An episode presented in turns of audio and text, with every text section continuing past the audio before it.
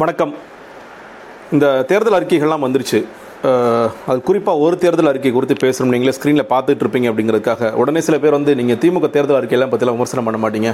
அதிமுக தேர்தல் அறிக்கை பற்றி மட்டும் தான் பேசுவீங்க. இல்லை அதிமுக தான் பேசுவீங்க அப்படின்னு சில பேர் சொல்லலாம். ஒரு வாய்ப்பு இருக்குது நான் வந்து தவறாக எடுத்துக்கல.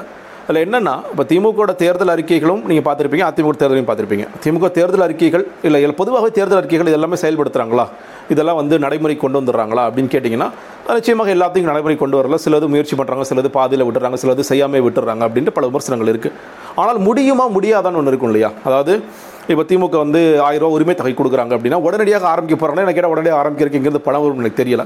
அப்போது ஒரு பத்தாண்டு கால திட்டம் வச்சிருக்கேன். அதனால தான் நான் செயல் திட்டம்னு சொல்கிறேன் உறுதிமொழின்னு சொல்லி சொல்கிறேன் அப்போ ஒரு மூன்றாவது வருஷம் நாலாவது வருஷம் இல்லை தேர்தலை ஒட்டி கூட நான் ஆரம்பிக்கிறேன். அடுத்த தேர்தல் ஒட்டி கூட நான் ஆரம்பிக்கிறேன்னு கூட ஆரம்பிக்கலாம். இந்த கொரோனா அது நிதின்னு சொல்லிட்டு ஒரு நாலாயிரம் கொடுக்குறேன்னு சொல்லி சொல்கிறாங்க அது மேபி வந்த உடனே ஓகே ஒரு எட்டாயிரம் கோடி தான் செலவாகுது. ஒரு ரேஷன் கார்டுக்கு நாலாயிரரூவாங்கிறது கொடுக்கறதுக்கான வாய்ப்புகள் இருக்குது அந்த மாதிரி பார்க்கலாம். சில விஷயங்கள் வந்து உடனடியாக செய்வதற்கான வாய்ப்புகள் இருக்கு வாய்ப்பு. ஆனால் எந்த ஒரு தேர்தல் அறிக்கையிலாவது ரெடிக்குலஸ் அப்படின்னு சொல்லி சொல்லுவோம் இல்லையா? இதெல்லாம் எப் இதெல்லாம் உங்களுக்கு வெக்கமாகவே இல்லையா? இதெல்லாம் கேவலமாக இல்லையா சொல்கிறதுக்கு இதெல்லாம் செய்யவே முடியாது இல்லை அப்படின்னு நம்ம சொல்லுவோம் இல்லையா? அந்த மாதிரியான ஒரு முக்கியமான விஷயத்தை பற்றி பேசணும் அப்படிங்கிறக்காக தான் நான் இந்த விஷயம் குறித்து நான் பேசுகிறேன். இந்த வீடியோ பண்ணுறேன் அப்படி முக்கியமாக. இப்போ அதிமுக தேர்தல் அறிக்கையில் பல விஷயம் சொல்லியிருக்காங்க. அம்மா வாஷிங் மிஷின் சொல்லி சொல்லியிருக்காங்க. அதெல்லாம் கூட ரெடிகுலஸ் இல்லைங்க. அது வந்து இப்போ மிக்ஸி கொடுத்தாங்க கிரைண்டர் கொடுத்தாங்க முன்னாடி டிவி கொடுத்தாங்க திமுக ஆட்சியில். அதை தொடர்ந்து இப்போ அடுத்து என்ன கொடுக்கலாம்னா ஃப்ரிட்ஜ் கொடுக்கலாம் வாஷிங் மிஷின் கொடுக்கலாம் நம்மளே இல்லை முன்னாடி பேச ஆரம்பிச்சோம். அது எந்த மாதிரி சைஸில் இருக்க போகுதுன்னு தெரியல. ஏதாவது ஒரு பேர் வாஷிங் மிஷின்ங்கிற பேரில் ஒரு சின்ன பெட்டி கூட வரலாம். நம்ம எதிர்பார்க்குற மாதிரி எல்ஜி இல்லை ஐஎஃப்பி அந்த மாதிரியெல்லாம் வருவான்னு எனக்கு தெரியல. மேபி முதல்ல ஆட்சிக்கு அவங்க வரப்போகிறதுல வந்தால் இந்த மாதிரி நடக்கிறதுக்கான வாய்ப்புகள் இருக்குன்னு கேட்டிங்கன்னா ஏதாவது ஒரு சின்ன டப்பா மாதிரி ஒன்று வருவதற்கான வாய்ப்புகள் இருக்குது அது எவ்வளோ நாள் ஒர்க் ஆகும். மிக்சியும் மிக்ஸியும் கிரைண்டரும் வேலை பார்த்து மாதிரி அதுவும் தீஞ்சு போகும் எரிஞ்சு போகலாம் என்ன வேணாலும் நடக்கலாம்.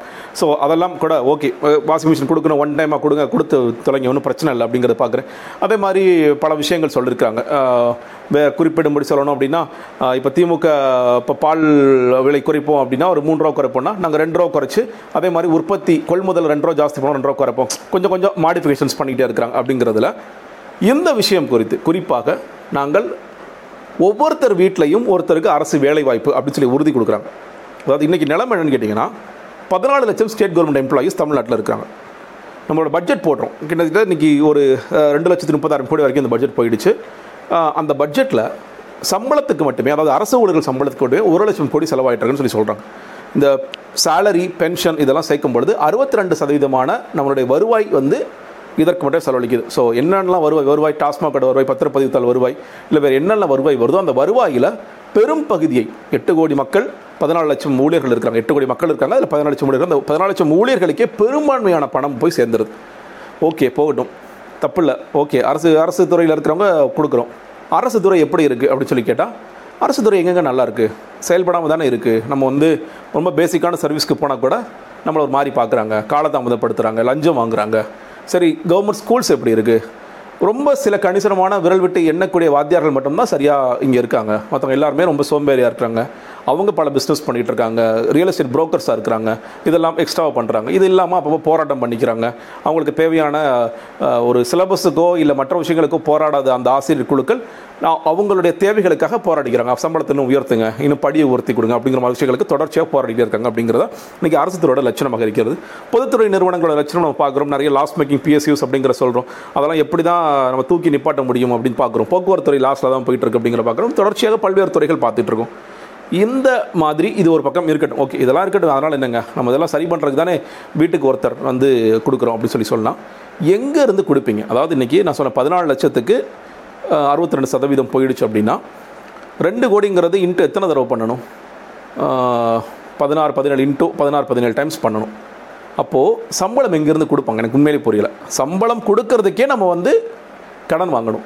உலக வங்கியில எங்கேயோ கடன் வாங்கணும். இப்போ ஏற்கனவே வந்து கடன் வாங்கி கடன் வாங்கி ஐந்து ஐந்து புள்ளி ஏழு லட்சம் கோடி கிட்டக்க கடன் வாங்கி வச்சுருக்கோம் அப்படிங்கிறது ஒரு டேட்டா சொல்லுது. இல்லையா? இல்லை தப்பாக சொல்லிட்டேனா அது நிறையா கடன் வாங்கி வச்சிருக்கோங்கிறது ஒரு பக்கம் பார்க்குறோம். ஒவ்வொருத்தர் தலையிலையும் வந்து இருபத்தாறாயிரம் இருக்குது அறுபத்தி ரெண்டு ஆறு சாரி அறுபத்தி ரெண்டாயிரம் இருக்குது அப்படிங்கிற டேட்டாலாம் வந்துகிட்டு இருக்கு. அப்படி இருக்கிற சமயத்தில் எங்கேருந்து மறுபடியும் இந்த அரசு ஊழியர்கள் ஒருவேளை நீங்கள் ஒரு ஆசை இருந்தால் கூட எங்கேருந்து சம்பளம் கொடுப்பீங்க? ரொம்ப ரிடிகுலஸ் உண்மை தெரியல. அதாவது எனக்கு என்ன ரொம்ப ஆச்சரியமாக இருக்குன்னா நாலு வருஷம் வந்து ஆட்சியில் இருந்திருக்கிறாங்க. நாலு வருஷம் ஆட்சியில் இருந்த பொழுது இந்த சாதாரண விஷயம் கூட உங்களுக்கு தெரியாமல் இருக்குமா அப்படின்ட்டு. நான் எங்கே கோளாறு நடந்திருக்கு நான் பார்க்குறேன்னா அந்த அமமுகோட தேர்தல் அறிக்கையில் தினகரன் என்ன சொல்லியிருந்தாரு? வீட்டுக்கு ஒருவருக்கு வேலை கொடுப்போம். ஒவ்வொரு வீட்லேயும் வந்து அது அதை நான் சொல்லலை. இது வந்து நடக்காம நடக்காமல் போயிடும் அதாவது அது வாய்ப்பு இல்லை. அதை என்ன சொல்கிறேன்னா அட்லீஸ்ட் வந்து தனியார் துறையா இல்லை வந்து அரசு துறையா அப்படிலாம் அவர் போகாமல் வீட்டுக்கு ஒருத்தருக்கு வேலை கொடுப்போம்ப்பா. அப்படி சொல்கிற ஓகே ஏதோ சொல்லிட்டு போகிறார் அப்படிங்கிற மாதிரி விட்டலாம் அதை காப்பி அடிக்கும்போது என்ன பண்ணாங்க அதை ஜெராக்ஸ் போடும்போது என்ன பண்ணிட்டாங்க? சில நேரம் வந்து நம்ம அதில் நம்ம மானியத்தேனே பொன்மானை போடுவோம் இல்லையா? அதில் அதை அடிச்சுட்டு அரசு வெளியில் போட்டுக்கப்பான்னு சொல்லி சொல்லிட்டாங்க போல இந்த லட்சணத்தில் தான் இவர்களுடைய தேர்தல் அறிக்கை தயார் செய்யப்பட்டுள்ளது என்கிற ஒரு விஷயத்தை நம்ம சொல்லிதாகணும் இல்லை இன்னொரு சில விஷயங்கள் சொல்கிறாங்க இது உண்மையிலே வேதனையாக இருக்குது எனக்கு வந்து ஒரு அரசு நிர்வாகமே தெரியாத ஒருத்தர் தான் நம்ம மறுபடியும் முதலமைச்சராக முயற்சி செய்கிறார் அப்படிங்கிறத பாருங்கள் இந்த அரசாங்கம் எவ்வளோ மோசமான மோசமான ஒரு இடையில் இருக்காங்கிற பாருங்க. ஓகே. ரேஷன் பொருட்கள் வந்து நாங்கள் வீடு வீடாக கொடுக்க போகிறோம் இந்த கொரோனா டயத்தில் இந்த ஒரு ஆயிரம் கொடுத்தாங்க ஏப்ரல் மாதத்தில் அந்த ஆயிரம் ரூபாயை ஒரு அரசு ஊழியர்களையும் நேரடியாக வீட்டுக்கு வந்து கொடுக்க முடியல. என்ன சொன்னாங்க? மா டோக்கன் வந்து வாங்கிக்கோங்க. எங்கே ரேஷன் கடைக்கு வாங்க. கொரோனா இருக்கிற நாள் கா காலத்துல நான் போனேன். டோக்கன் வாங்கிக்கோங்க. அந்த டோக்கன் வாங்கிட்டு வந்து ரேஷன் கடையில் க்யூவில் நின்று வாங்கிட்டு போங்க. பயங்கர கூட்டம் தள்ளும் இல்லை கொரோனா நேரத்துலையும் நம்ம வந்து கொரோனாவை கொள்றதுக்காக என்னென்ன வேலைகள் செய்ய முடியுமோ அதெல்லாம் செஞ்சுட்டு தான் இருந்தோம். இந்த லட்சணத்தில் வீட்டுக்கு வீடு ரேஷன் பொருள் கொடுக்குறோம் அப்படிங்கிறது எவ்வளோ நகைப்புக்குரிய விஷயமாக இருக்கிறது. இந்த மாதிரி பல பல விஷயங்கள் ஆறு சிலிண்டர் நீங்கள் வந்து அது ஒரு பக்கம் வந்து பெட்ரோல் விலை டீசல் விலை சில நாகாலாந்து நினைக்கிறேன். அந்த கவர்மெண்ட் வந்து ரொம்ப குறைச்சாங்க. பதினெட்டு ரூபா வரைக்கும்லாம் குறைச்சாங்க. இல்லை என்ன கேட்டாங்கன்னா சார் ரொம்ப ஜாஸ்தி ஆகிடுச்சு மத்திய அரசாங்கம் நம்மளை உயிரெடுக்கிறாங்கன்னா மாநில அரசு நீங்களும் டாக்ஸ் அண்ட் டாக்ஸ் போட்டு பண்ணிட்டு இருக்கீங்க. அதில் ஒரு ரெண்டு ரூபா மூணு ரூபா குறைக்கிற வாய்ப்புகள் இருக்கானா அதெல்லாம் குறைக்கிறதுக்கு வாய்ப்புகள்னு சொல்லிட்டு இப்போ பெட்ரோல் டீசல் விலையை நான் குறைப்பேன். அது இல்லாமல் ஆறு சிலிண்டர் ஃப்ரீயாக கொடுக்குறேன்.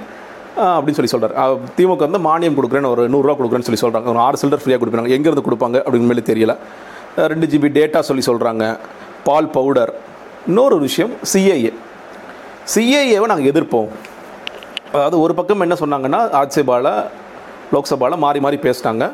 இன்றைக்கி வந்து சிஏஏ ஒரு சட்டமாக மாறியதற்கு மிக முக்கியமான காரணம் அதிமுகவும் தான். திமுக அப்படி தான் பிரச்சாரம் பண்ணுறாங்க நீங்கள் வந்து அந்த அந்த பதினோரு பேர் அவங்க மட்டும் வாக்களிக்காமல் இருந்திருந்தால் சே சட்டமே இருக்காது. அதை ஏன் அப்போ சட்டமாக்குனீங்க இப்போ சொல்லிட்டு? இன்றைக்கி என்ன சொல்கிறாங்க இல்லை இல்லை. ஏன்? ஏன்னா சிறுபான்மையினர் ஓட்டு போயிடும். தொடர்ச்சியாக பல விஷயங்கள் இது மாதிரி ரொம்ப ரொம்ப ரிடிகுலஸாக இருக்கிற இருக்குது. உண்மையிலே என்னால் புரிஞ்சுக்க முடியல. அதாவது மக்கள் வந்து அவ்வளோ முட்டாள்கள் ஏமாளிகள் அப்படின்னு நினச்சிட்டாங்களா? அரசு அரசியல் கட்சிகள் அப்படிங்கிறதுலாம் மிகப்பெரிய கேள்வியாக நின்றுட்டு இருக்கு இதெல்லாம் நம்ம இதில் இதை பற்றி யோசிக்கவே மாட்டோம் நம்ம அப்படின்னு நினச்சிட்டாங்களான்னு தெரியல. பார்க்கலாம். நன்றி. வணக்கம்.